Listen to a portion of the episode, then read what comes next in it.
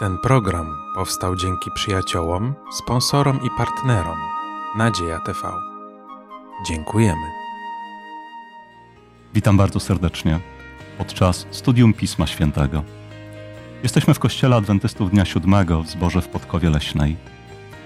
Za chwilkę otwierać będziemy rozdziały jednej z Ewangelii, zawierające bardzo ważną mowę Jezusa Chrystusa, dotyczącą czasów eschatologicznych, ostatecznych, ale nie, nie tylko wydarzeń, które poprzedza, poprzedzają powrót Jezusa Chrystusa na tą ziemię, ale również ważnych duchowych zagadnień związanych z osobistym przygotowaniem człowieka na to niezwykłe wydarzenie. Przed nami studium Pisma Świętego, na które bardzo serdecznie zapraszam.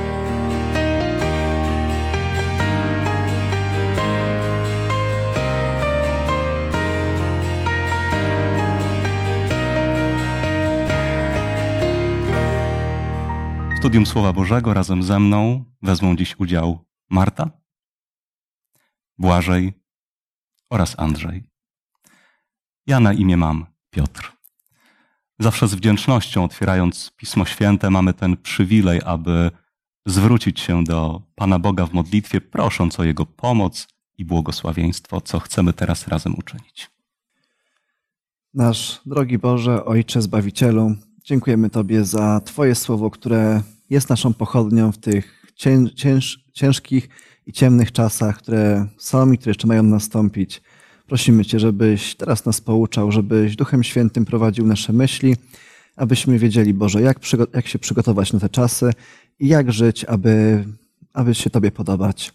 Powierzamy się Tobie na ten czas studium w imieniu Jezusa Chrystusa. Amen. Amen. Tak, 24 i 25 rozdział Ewangelii Mateusza to te fragmenty, które teraz szczególnie skupią naszą uwagę.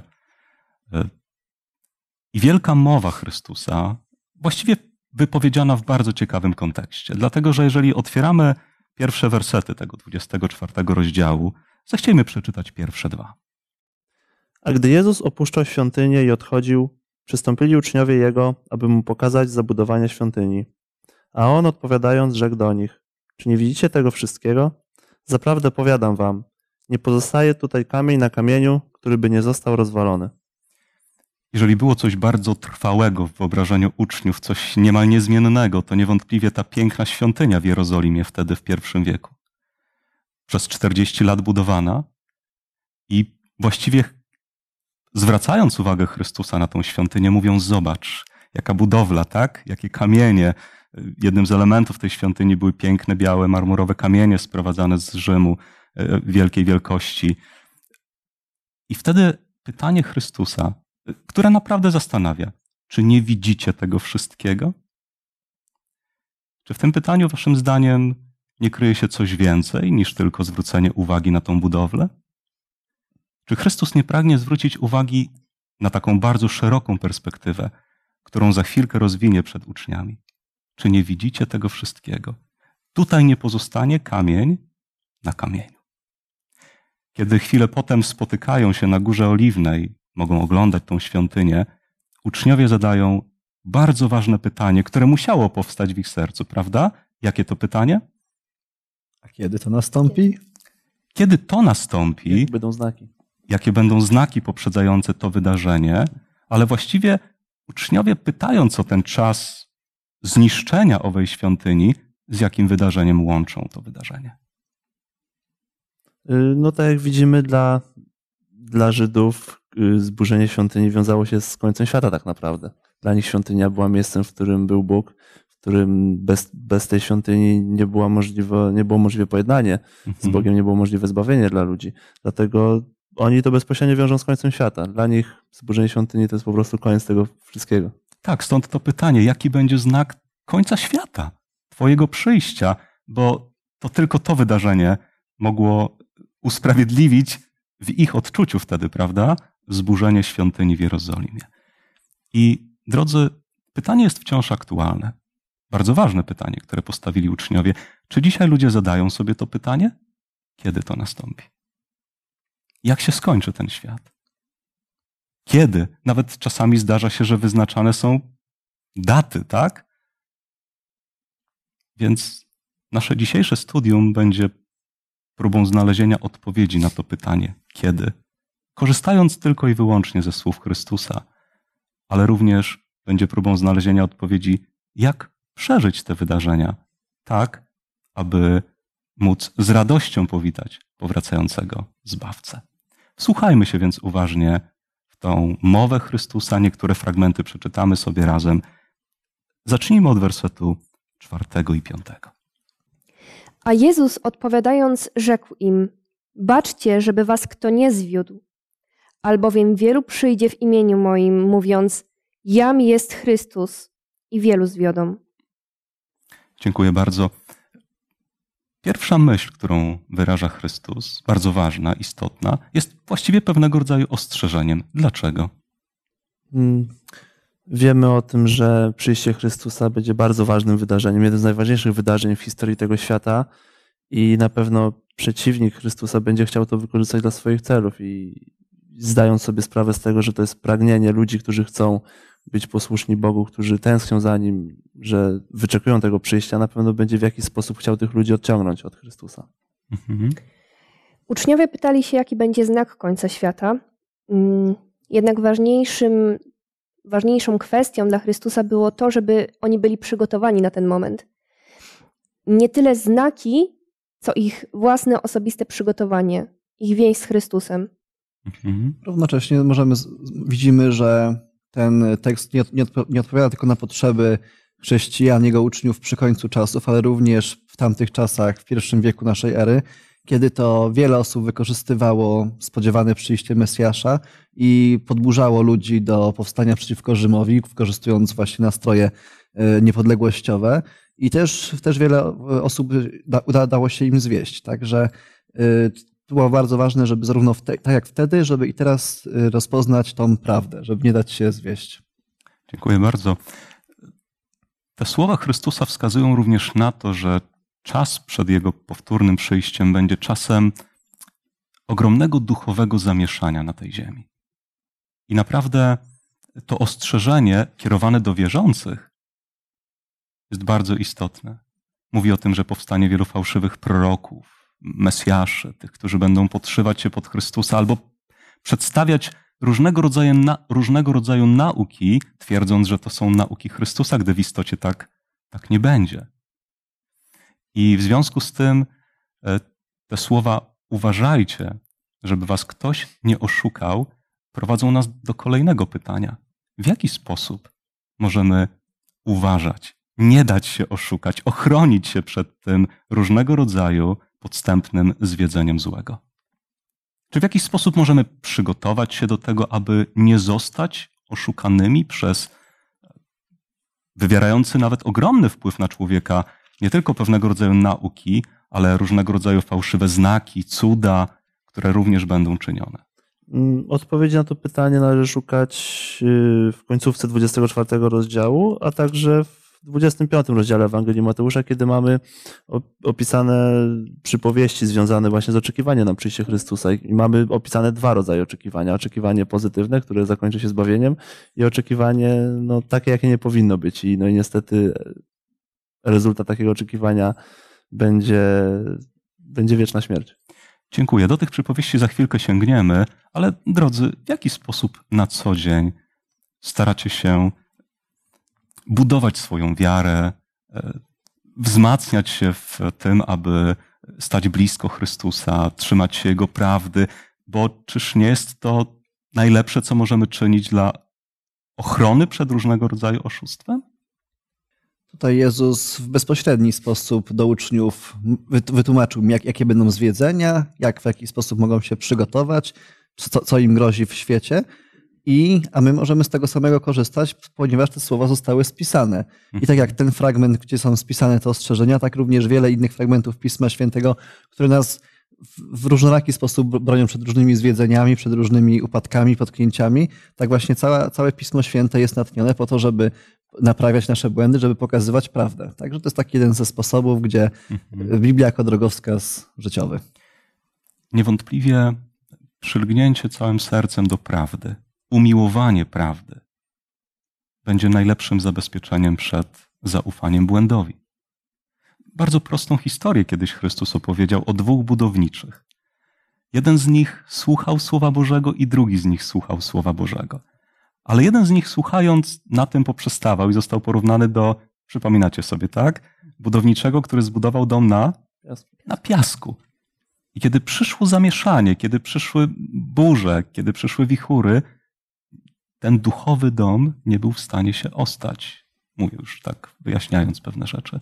Ale drugi nie tylko słuchał, ale to zasłyszane słowo wprowadzał w życie, przestrzegał. I w tych niebezpieczeństwach pozwoliło mu to zachować ten zbudowany w taki sposób, w taki sposób dom. Właśnie.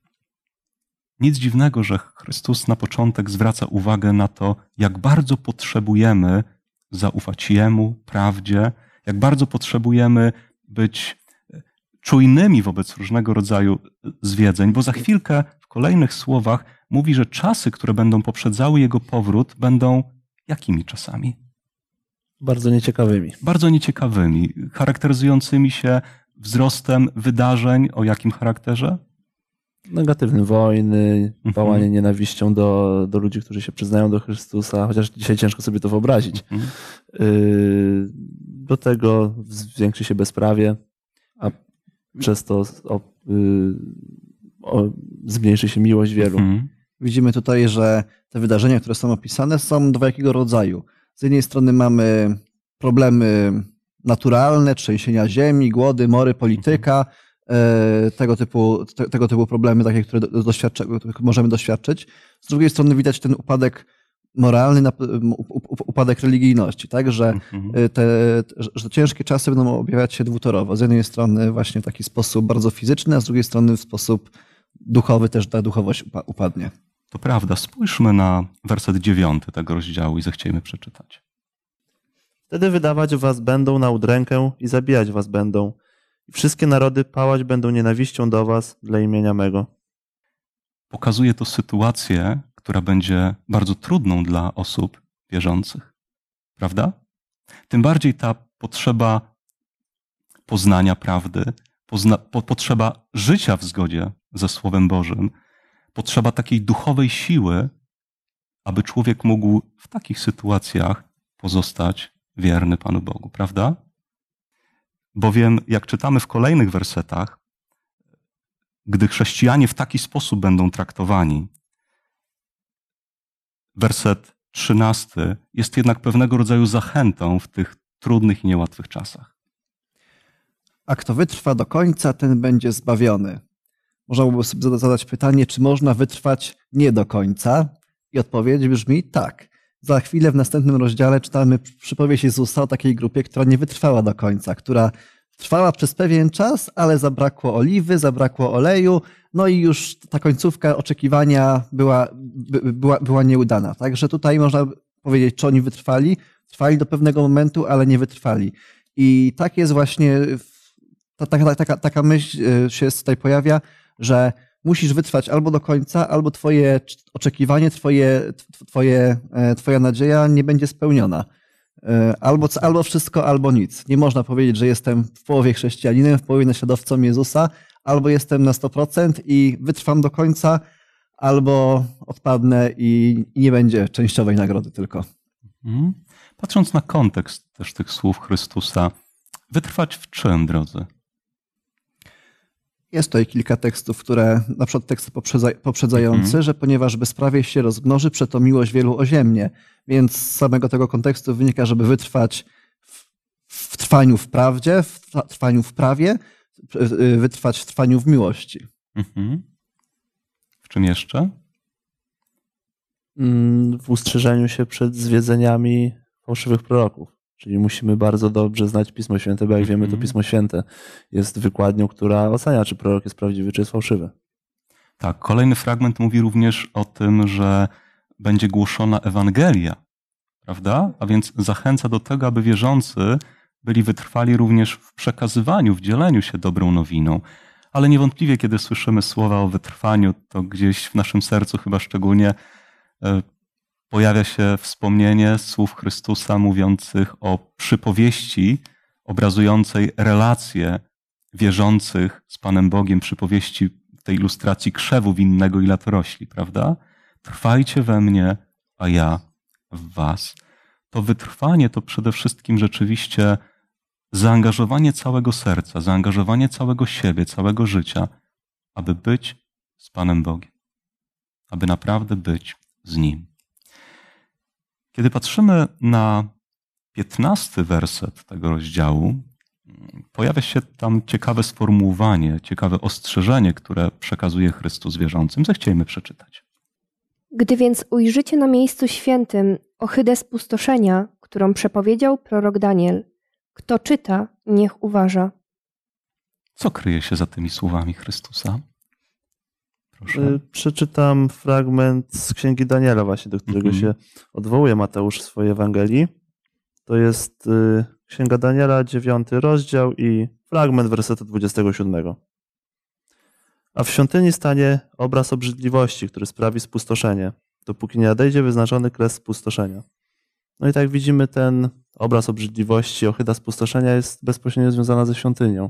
I musimy sobie Mhm. odpowiedzieć na pytanie, czemu, do czego była świątynia, czemu służyła? Służyła realizacji planu zbawienia, ale także musimy zwrócić uwagę na fakt, że w świątyni mieściło się Arka Przymierza, w której był dekalog. I no jak wiemy, samo mamy też wspomnienie o, o, o, two- o stworzeniu pewnego obrazu w, w Księdze Objawienia, w Apokalipsie Jana i oddawaniu jemu y, pokłonu, co jest y, złamaniem drugiego i pierwszego przykazania. Mhm. Drodzy, uczniowie słuchają Chrystusa i pada to ostrzeżenie. Gdy zobaczycie ohydę spustoszenia na miejscu świętym, którą przepowiedział prorok Daniel, tak? Ewangelista Łukasz zapisał tą rozmowę nieco innymi słowami. Jeżeli otworzymy 21 rozdział i werset 20, Gdy zaś ujrzycie Jerozolimę otoczoną przez wojska, wówczas wiedzcie, że przybliżyło się jej zburzenie. Łukasz, zapisując te słowa, bardzo jasno powiązał ohydę spustoszenia jako otoczenie Jerozolimy przez wojska. mhm, Jerozolima była w, w ich rozumieniu tą, tym miejscem świętym, tą ziemią świętą, gdzie była oczywiście najświętsza świątynia i wejście pogańskiego wojska było odczytywane przez nich jako zbezczeszczenie właśnie tego miejsca. mhm. drodzy, gdy uczniowie zadali to pytanie, jaki będzie znak przyjścia końca świata, więc zburzenia świątyni również, tak naprawdę Chrystus odpowiadając, odpowiada w pewien dwutorowy sposób, prawda? Dlatego, że on swoim proroczym wzrokiem wiedział, że samo zburzenie tego miasta czy świątyni nastąpi za kilkadziesiąt lat, ale jego powrót o wiele wieków później. I w tej odpowiedzi, po pierwsze, rzeczywiście ostrzega uczniów, mówiąc: Gdy zobaczycie taki czas, że Jerozolima, świątynia, będzie otoczona przez wojska rzymskie, to jest to pewnego rodzaju sygnał. Sygnał do czego? Do ucieczki. Do ucieczki, do ratunku. Kilkadziesiąt lat później, jakie wydarzenia się rozegrały w, tych, w tym miejscu, drodzy? Był 70. rok naszej ery, prawda? Co się stało wtedy? Wojska rzymskie obległy Jerozolimę i zburzyły świątynię. Natomiast y, były dwa oblężenia i po tym, Mhm. po tym pierwszym oblężeniu ze względów politycznych wojska się wycofały Mhm. i ci, którzy uwierzyli słowom Jezusa, mogli bezpiecznie ucie, uciec w góry. To bardzo ważne. Rzeczywiście, jak e, donoszą historycy, nikt z chrześcijan, mimo że w wyniku tego oblężenia szacuje się, że nawet około miliona osób zginęło, nikt z chrześcijan, z tych, którzy poważnie potraktowali ostrzeżenie Chrystusa, nie ucierpiał. To jest dla nas wielka nadzieja, dlatego że to proroctwo Chrystusa dotyczy nie tylko tamtych wydarzeń, jest pewnego rodzaju spojrzeniem w przyszłość. Mówiąc o tym, że lud Boży na przestrzeni wieków, a szczególnie przed powrotem Chrystusa, będzie doświadczał różnego rodzaju niebezpieczeństw. Ale słuchając ostrzeżeń Chrystusa, przyjmując Jego słowa, przyjmując Jego napomnienia, możemy znaleźć, znaleźć ratunek. Czy coś więcej chcecie dodać, myśląc o tym zwrocie ochyda spustoszenia, również w kontekście czasu powrotu Chrystusa? No tak jak już mówiłem, czytamy w y, objawieniu świętego Jana o tym, że zostanie stworzony obraz bestii i my jako Kościół nauczy, wierzymy, że, że to jest wprowadzenie dekretu niedzielnego, czyli bezpośrednio, bez, świat bezpośrednio sprzeciwi się prawu Bożemu. Też widzimy, że też to zbezczeszczenie świątyni, czyli miejsca, gdzie dokonuje się przebłaganie e, i usprawiedliwienie naszych grzechów. Widzimy, że system ziemski, system e, pośredników e, też uderza w to miejsce i możemy się spodziewać, że przy końcu czasów ludzie będą bardzo, bardzo odwodzeni od prawdziwego, prawdziwej świątyni, od prawdziwego kapłaństwa Jezusa Chrystusa w niebie, a będą koncentrowani na tym systemie ziemskich pośredników co też będzie takim sygnałem, że już niedługo nadejdzie koniec. Mhm. Te wszystkie ostrzeżenia Chrystusa, to malowanie tego obrazu wydarzeń, które nastąpią, prowadzą do bardzo ważnego apelu, który kieruje on do wierzących. Zechciej, Marto, przeczytać z 24 rozdziału Ewangelii Mateusza i tam mm, werset 44. Dlatego i wy bądźcie gotowi, gdyż Syn Człowieczy przyjdzie o godzinie, której się nie domyślacie. Może jeszcze werset 42, który do, dopełnia tego obrazu. Czuwajcie więc, bo nie wiecie, którego dnia Pan wasz przyjdzie. Co wynika z tego apelu Chrystusa do wierzących? No przede wszystkim tu jest użyta jakby mm, forma dokonana. Pan Jezus nie mówi przygotowujcie się na moje przyjście, bądźcie -hmm. gotowi. Jeśli będziemy się przygotowywać, i Pan Jezus nas zastanie przygotowujących się, ale nie gotowych, no to niestety nie będziemy, nie będziemy gotowi y, na Jego przyjście. Ten apel to wezwanie, bądźcie gotowi, czuwajcie. Również nie jest jedynie pewnego rodzaju hasłem, z którym Chrystus pozostawia swoich uczniów, ale właściwie cały rozdział 25 Ewangelii Mateusza jest odpowiedzią na pytanie, jak czuwać, co to znaczy czuwać, w jaki sposób możemy być gotowymi. Spróbujmy teraz szczególnie skupić naszą uwagę na tym, aby również te odpowiedzi z ust Chrystusa e, usłyszeć, zastosować w swoim życiu, w jaki sposób czuwać, w jaki sposób być gotowym na Jego powrót. Co znajdujemy w tym 25 rozdziale? Kilka podobieństw. Tak. Na pewno mamy podobieństwo o dziesięciu pannach. I może zacznijmy od tego podobieństwa, dobrze? Tak, w podobieństwie dziesięciu pannach mamy historię, tak? Mm, dziesięciu kobiet, dziesięciu panien. Mhm. Y, jak wiemy dobrze, kobieta w, w Biblii często reprezentuje Kościół. Tutaj szczególnie mamy pannę, czyli to jest czysta kobieta, mhm. więc y, reprezentuje ona grupę chrześcijan, najprawdopodobniej. Osób wierzących. Tak, tak, osób wierzących osób oczekujących też na pewne wydarzenie, prawda? E, patrząc w tą przypowieść, oczekujących na powrót Chrystusa. I jak wygląda to oczekiwanie? Z początku wszystkie oczekują. Mhm.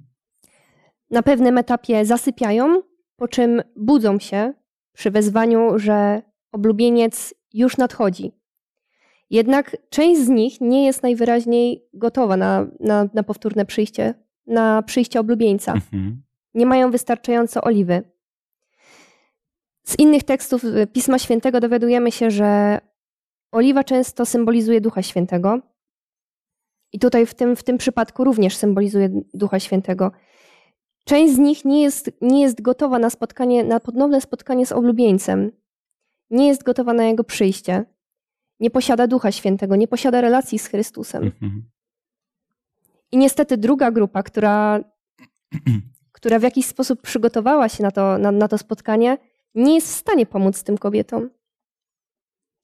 Jedne, nie, jedne te, które, te, które są gotowe, nie mogą podzielić się swoim duchowym swoją, doświadczeniem. Tak, swoim tak? duchowym doświadczeniem, swoją relacją z Chrystusem, z, nim, z, z tymi, które nie są gotowe. Mhm. Widzimy też, że ten oblubieniec wraca o północy, w tym najciemniejszym momencie. E, I teraz pytanie, czy e, w tym, w tym najciemniejszym momencie, o, o którym czytaliśmy w 24 rozdziale, kiedy będą zwiedzenia, kiedy będą ciemności, kiedy będą działy się złe rzeczy, e, czy my będziemy mieli tyle, tej, tyle tego światła w sobie, tyle tego Ducha Świętego, żeby w tych, w tych ciemnych czasach świecić? W, księdze Daniela jest taka obietnica e, w 12 rozdziale, trzecim wersecie, że roztropni jaśnieć będą jak jasność na sklepieniu niebieskim, a ci, którzy wielu wiodą do sprawiedliwości, jak gwiazdy na wieki wieczne. To jest z jednej strony bardzo piękna obietnica, z drugiej strony wyzwanie, żeby mieć, e, żeby być tak napełnionym Duchem Świętym, żeby w tych najciemniejszym momencie świecić jak ta gwiazda. E, ja w tej powieści jeszcze widzę motyw zakończenia czasu łaski. Y, widzimy, że te panny, kiedy już powstał ten krzyk o północy, chciały dalej tego szukać i Bóg na pewno widział ich intencje, że te intencje były dobre, one pragnęły przygotować się na przyjście Chrystusa, ale niestety było już za późno i tak sobie myślę, że naprawdę sytuacja tych panien była nie do, nie do pozazdroszczenia, bo one w zasadzie cały czas miały w głowie tą świadomość, że przyjdzie Zbawiciel, że to jest ten ich ratunek, ale no niestety. I to jest jakaś też dla nas bardzo ważna lekcja, że no każdej chwili ten czas łaski dla nas się może skończyć. W każdej chwili możemy odejść y, z tego świata i, jeśli nie będziemy gotowi na przyjście Chrystusa, to już niestety będzie dla nas za późno. Dziękuję. Bardzo ważne myśli wyraziliście i e, te panny, ten obraz wierzących Kościoła, tak, z lampami, e, które też są pięknym symbolem Słowa Bożego, jak psalmista choćby mówi, że Słowo Twoje jest pochodnią dla moich nóg, tą lampą na ścieżce mojego życia. I dwie grupy, które na pierwszy rzut oka nie widać różnicy. Dopiero, tak jak Błażej zwrócił uwagę, ta północ, ta noc pokazuje tą różnicę. Gdybyśmy w ciągu dnia spojrzeli na niebo, zapewne nie dostrzeglibyśmy tam gwiazd, mimo że one tam są. Ale gdy spojrzymy na niebo w ciemną noc, te gwiazdy widać. I podobnie tutaj to trudne doświadczenia, trudne wydarzenia objawiają ten charakter człowieka że rzeczywiście ta światłość bycia z Chrystusem jest wtedy również, gdy jest trudno, prawda? Bardzo podobało mi się to, co wspomniałaś, Marta, o tym, iż tak naprawdę, mimo że te osoby przygotowane na powrót Chrystusa nawet może chciałyby się podzielić z, tym, z tymi, które mówią: Nasze lampy gasną, użyczcie też nam. To ta sytuacja pokazuje nam ważność osobistego doświadczenia Boga w naszym życiu. Jeżeli masz dużą wiarę i Błażej poprosiłby Ciebie, daj mi trochę Twojej wiary. Jeżeli on ma może więcej, nie wiem, cierpliwości, yy, innych dobrych rzeczy i Andrzej czy ja poprosilibyśmy, daj nam trochę Twojej cierpliwości, bo nam brakuje. Czy możecie to uczynić? Jest to niemożliwe, prawda? Oczywiście swoim przykładem możemy zachęcać, możemy modlić się o innych, prosić Boga, aby pomagał, ale ostatecznie wszystko sprowadza się do tego, jakie decyzje ty osobiście podejmiesz w swoim życiu. Na jakie przygotowanie na przyjście Chrystusa ty się zdecydujesz. I podobną rzecz, na dobrą, tak ciągnąc dalej ten, ten wątek, możemy wejść w podobieństwo o talentach, gdzie każdy ze sług który dostał jakąś określoną liczbę talentów, sam musiał nimi e, rozdysponować, coś musiał z nimi zrobić. Żadna osoba nie mogła mu pomóc. Każdy z nich musiał poczynić własną osobistą decyzję, co zrobić z tym, co zostało mu powierzone. Wrócimy jeszcze na chwilkę do, do tej przypowieści, że zakończenia tej przypowieści o osobach oczekujących na powrót Chrystusa. To niezwykła jest to scena, gdy te osoby, które nie były przygotowane, które gdzieś zadowoliły się w swoim życiu z Panem Bogiem pewnego rodzaju powierzchownością, prawda? I zabrakło tej głębi, która przetrwałaby trudne doświadczenia. Kiedy przychodzi oblubieniec, jakie oczekiwanie wypływa z serc tych nieprzygotowanych osób? W wersecie 11 krzyczą one: Panie, panie, otwórz nam. Natomiast oblubieniec, Jezus mówi, zaprawdę powiadam wam, nie znam was. Jeżeli nie poznał ich wcześniej, jeżeli nie poznamy Jezusa wcześniej, to kiedy będą to ostateczne czasy, to już będzie za późno, żeby poznawać Jezusa. Mhm. A możemy go poznawać oczywiście poprzez, poprzez, poprzez studium, poprzez działanie, poprzez dość osobiste doświadczenia, tak żeby naprawdę go dobrze znać, tak? Zanim, e, a, a, a, a wtedy już spotkanie go fizyczne będzie tylko formalnością. Mhm. Ta scena pokazuje nam, że powierzchowność w takim duchowym życiu, w takim duchowym doświadczeniu może prowadzić również do fałszywego poczucia bezpieczeństwa. Mamy wierzących, którzy, którzy wołają: Panie, otwórz nam. Chrystusa nazywają Panem. Nie wyobrażają sobie tego, aby nie mogli znaleźć się w Jego królestwie. Otwórz nam. I słyszą słowa, które mówią: Ale ja nigdy Was nie znałem. Nigdy nie otworzyliście swojego życia, swojego serca dla mnie tak, abyśmy naprawdę byli razem, abym miał przez Ducha Świętego ten dostęp do zmiany waszych serc, do zmiany waszego życia. A więc podsumowując tą przypowieść, czuwać, być gotowym, to znaczy? Czuwać to znaczy mieć doświadczenie, zdobywać doświadczenia konieczne na, na, Mhm. na, na ten moment, na który oczekujemy. Budować swoją relację z Chrystusem. Tak. I, I nie ograniczać się tylko do deklaracji i do samej chęci, bo tak jak tutaj właśnie Mhm. mówiłeś, Piotrze, one mówiły, otwórz Panie, otwórz nam, ale już było za późno. Brakowało tej chęci wcześniej, a kiedy już wszystko było, jakby to powiedzieć, pozamiatane, było już za późno. Dziękuję bardzo. Ta druga przypowieść o talentach, Marta, zaczęłaś mówić e, o ważnym element, elemencie tej przypowieści, o tym, że każdy musiał osobiście zadecydować, co zrobi z tym, co otrzymał od Pana Boga, prawda?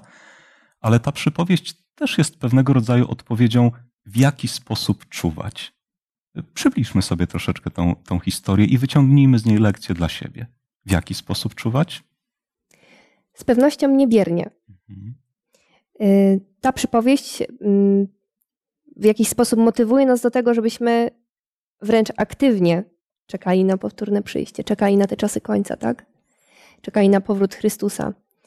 Mm, Widzimy tutaj trójkę sług, którzy, od których Pan wymagał, żeby poczynili coś więcej z tym, co On im podarował. Mhm. Tak. Jest Pan, który odjeżdża, przywołuje swoje sługi, rozdaje talenty, rozdaje dary. W rzeczywistości współczesnego chrześcijanina, czym są te dary, te talenty, które wierzący otrzymują od Boga? Jezus bardzo jasno powiedział, że kiedy ja odejdę, czeka- czekajcie w Jerozolimie, aż dostaniecie przeobiecany Mhm. dar. No i widzimy, że w Dniu Pięćdziesiątnicy, kiedy Jezus objął urząd kapłański, to zsyła dar, dar Ducha Świętego. Oczywiście Duch Święty rozdziela swoje, k- swoje dary, takie jak nauczanie, jak gościnność, jak e, apostolstwo, jak wszelkiego rodzaju e, umiejętności do, do posługiwania innym ludziom. Obdarzeni tymi darami, chrześcijanie nie mogą pozostać bez aktywności, bezczynni. Ale tak naprawdę każdy człowiek został obdarzony, przyjmując łaskę Jezusa Chrystusa różnymi darami i tymi, które wspomniałeś, darami Ducha Świętego przede wszystkim, ale również czas, którym dysponujemy, słowa, jakie wypowiadamy, mogą być darem, który posłuży dla kogoś ku dobremu. Wpływ, jaki wywieramy, może być tym pozytywnym, dobrym wpływem. Patrzymy na tą historię i widzimy, że część z owych sług bardzo aktywnie zajęła się pomnażaniem owych darów, prawda? Stopa zwrotu 100% to bardzo dobry wynik. Tak. Piękna myśl, która mówi o tym, że jeżeli oddajemy Panu Bogu to, czym tak naprawdę On nas obdarował w służbie na rzecz drugiego człowieka, to doświadczymy zwiększenia ilości darów, którymi nas obdarzy, doświadczymy tego rozwoju, tej, tej radości z tej pracy. Drodzy, czy ci, którzy korzystali z tych talentów, z tych darów, nie popełniali żadnych błędów przy tej pracy? Jak to jest z nami, jeżeli jesteśmy czynni i zaangażowani w to, aby coś czynić dla Pana Boga? Czy wszystko udaje się zawsze idealnie? No weźmy chociażby postać y, apostoła Piotra. Mhm. w momencie, w tym okresie, kiedy, kiedy chodził za Jezusem, no, praktycznie cały czas upadał, ale miał tą wytrwałość, która, która, dzięki której później otrzymał dar Ducha Świętego i był takim prawdziwym, prawdziwym naśladowcą Chrystusa i, i dzięki niemu wielu ludzi się ochrzciło i nawróciło. To prawda, kiedy, kiedy angażujemy się w to, aby służyć Panu Bogu, e, ze względu też i na swoje czasami ograniczenia, słabości, może nie wszystko wyjdzie idealnie, ale nasza szczerość, chęć, zaangażowanie jest bardzo ważna. Bóg pomaga, Bóg błogosławi. Kiedy spoglądamy na jednego z tych sług, który wziął talent i co z nim zrobił? Schował, zakopał. E, moglibyśmy powiedzieć, on w pracy nie popełnił błędów. No, Ale chyba największym błędem było to, że nic nie zrobił, prawda? widzimy też, e, ja- jak go w 26 wersecie ocenia Pan. Mhm. Sługo zły i leniwy. Tak? Jeżeli ja w pracy będę zły i, się lenił, to też będę negatywnie oceniony. To, to, to był jego pro, problem, że mu się nic nie chciało robić. To prawda. Drodzy, spojrzeliśmy pokrótce na dwa rozdziały Ewangelii Mateusza. 24, 25 rozdział, w których Chrystus maluje pewien obraz przyszłości. I tej bliskiej wtedy apostołom, ale również tej ostatecznej, tej eschatologicznej, tej nawiązującej do jego powtórnego przyjścia, do jego powrotu. Bóg objawia przed nami przyszłość. Pokazuje, w jakim kierunku chce, aby jego naśladowcy zdążali na spotkanie z powracającym Chrystusem. Ale dokładnie zdając sobie sprawę też z trudności czasów, które będą poprzedzały to wydarzenie, apeluje do swoich naśladowców: czuwajcie, bądźcie gotowi. Czuwajcie i bądźcie gotowi. A udzielając odpowiedzi na to, co to znaczy czuwać, być gotowym, między innymi pozwala nam usłyszeć te historie mówiące o potrzebie obecności Ducha Świętego w naszym życiu, ale również o potrzebie wykorzystywania darów, które od Niego otrzymujemy w naszym życiu.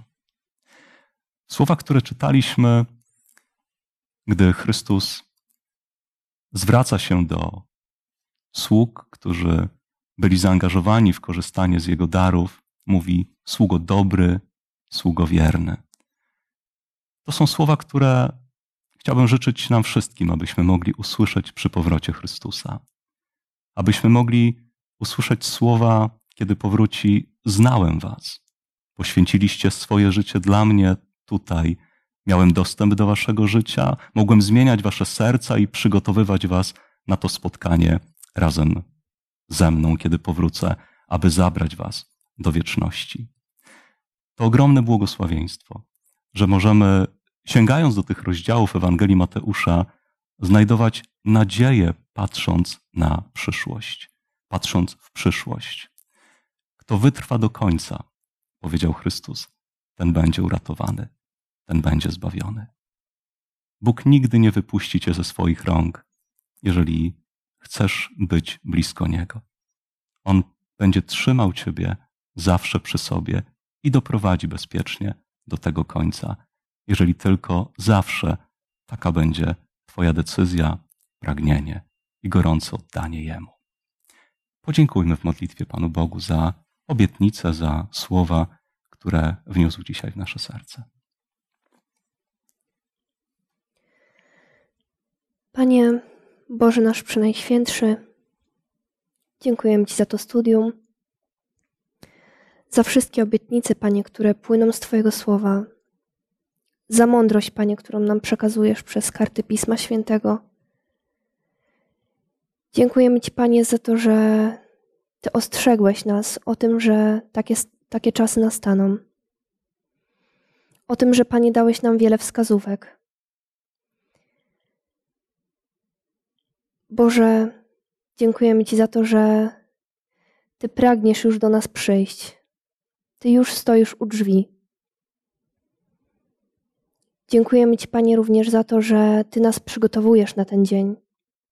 I prosimy o to, abyś dał nam szczególną mądrość, Twoje prowadzenie, siłę, Panie, by wytrwać w tym świecie, by nie ugiąć się, Panie, pod ciężarem grzechu, który, który nas otacza. Prosimy Cię, Boże, bądź z nami do końca i daj nam taką szczególną siłę, byśmy mogli wytrwać u Twojego boku. Prosimy Cię o to w imieniu Pana naszego Jezusa Chrystusa. Amen. Amen. Drodzy, dziękując serdecznie za to, że byliście razem z nami podczas tego studium, chciałbym jednocześnie zaprosić na kolejne studium Pisma Świętego zatytułowane Cześć dla Stwórcy. Zapraszam bardzo serdecznie.